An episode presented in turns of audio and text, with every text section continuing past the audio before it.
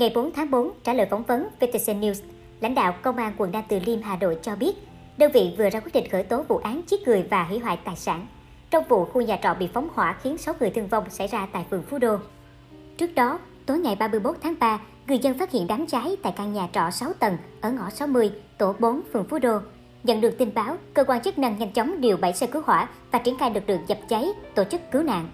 Tại hiện trường, lực lượng chức năng phát hiện một thi thể nữ. Quá trình điều tra xác định nạn nhân là Nguyễn Thị Mai A, sinh năm 1997, ở xã Tản Đỉnh, huyện Ba Vì. Trước khi xảy ra vụ việc thương tâm, chị A làm việc tại công ty cổ phần công nghệ Sotatech. Nạn nhân đang mang thai tháng thứ hai và đang chuẩn bị tổ chức đám cưới.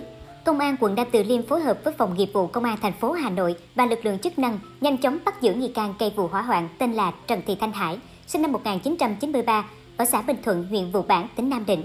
Sáng ngày 1 tháng 4, khi thi hành lệnh khám xét khẩn cấp nơi ở của Trần Thị Thanh Hải tại đường Lạc Long Quân, quận Tây Hồ, các điều tra viên phát hiện Hải đang sinh sống cùng chồng và con trai 5 tuổi. Cụ thể, đối tượng Trần Thị Thanh Hải kết hôn năm 2016, sinh được một cậu con trai. Hơn 2 năm nay, hai vợ chồng sống ly thân. Hải để con trai cho bố mẹ chồng nuôi đấng và ít quan tâm tới con mình. Hải kết hôn cùng anh Hát, người tại địa phương từ tháng 10 năm 2016. Sau đó chuyển từ huyện Vụ Bản, tỉnh Nam Định về nhà chồng ở xóm 19 Tân Thịnh. Sau khi cưới, cả hai vợ chồng lên Hà Nội thuê trọ trên đường Lạc Long Quân, phường Nhật Tân, quận Tây Hồ, sinh sống và làm việc. Đến năm 2017, Hải sinh một bé trai. Tuy nhiên, qua xác minh, hai vợ chồng Hải đã ly hôn nhiều năm nay. Từ khi cưới đến bây giờ, cả hai không về quê cùng nhau. Hiện tại, con trai 5 tuổi đang ở với ông bà nội. Cả hai lâu đây không đi về cùng nhau.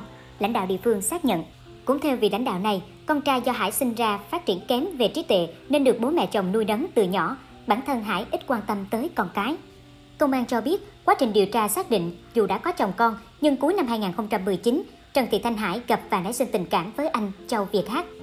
Đến cuối tháng 1 năm 2022, Hải thông báo với anh Hát việc mình có thai, nhưng gia đình Hát ngăn cản, không cho hai người tiến đến hôn nhân nên hai bên thường xảy ra cãi vã. Theo lời anh Hát, hai người yêu nhau được 2 năm, trong khoảng thời gian này, Hải thường xuyên nổi nóng đập phá đồ đạc, thậm chí đốt cả máy tính của anh Hát. Nữ nghi phạm cũng không hề cho người yêu biết về nơi ở hay gặp mặt bố mẹ của mình. Khi bố mẹ Hát xin số để người lớn hai bên trao đổi, Hải từ chối không cho.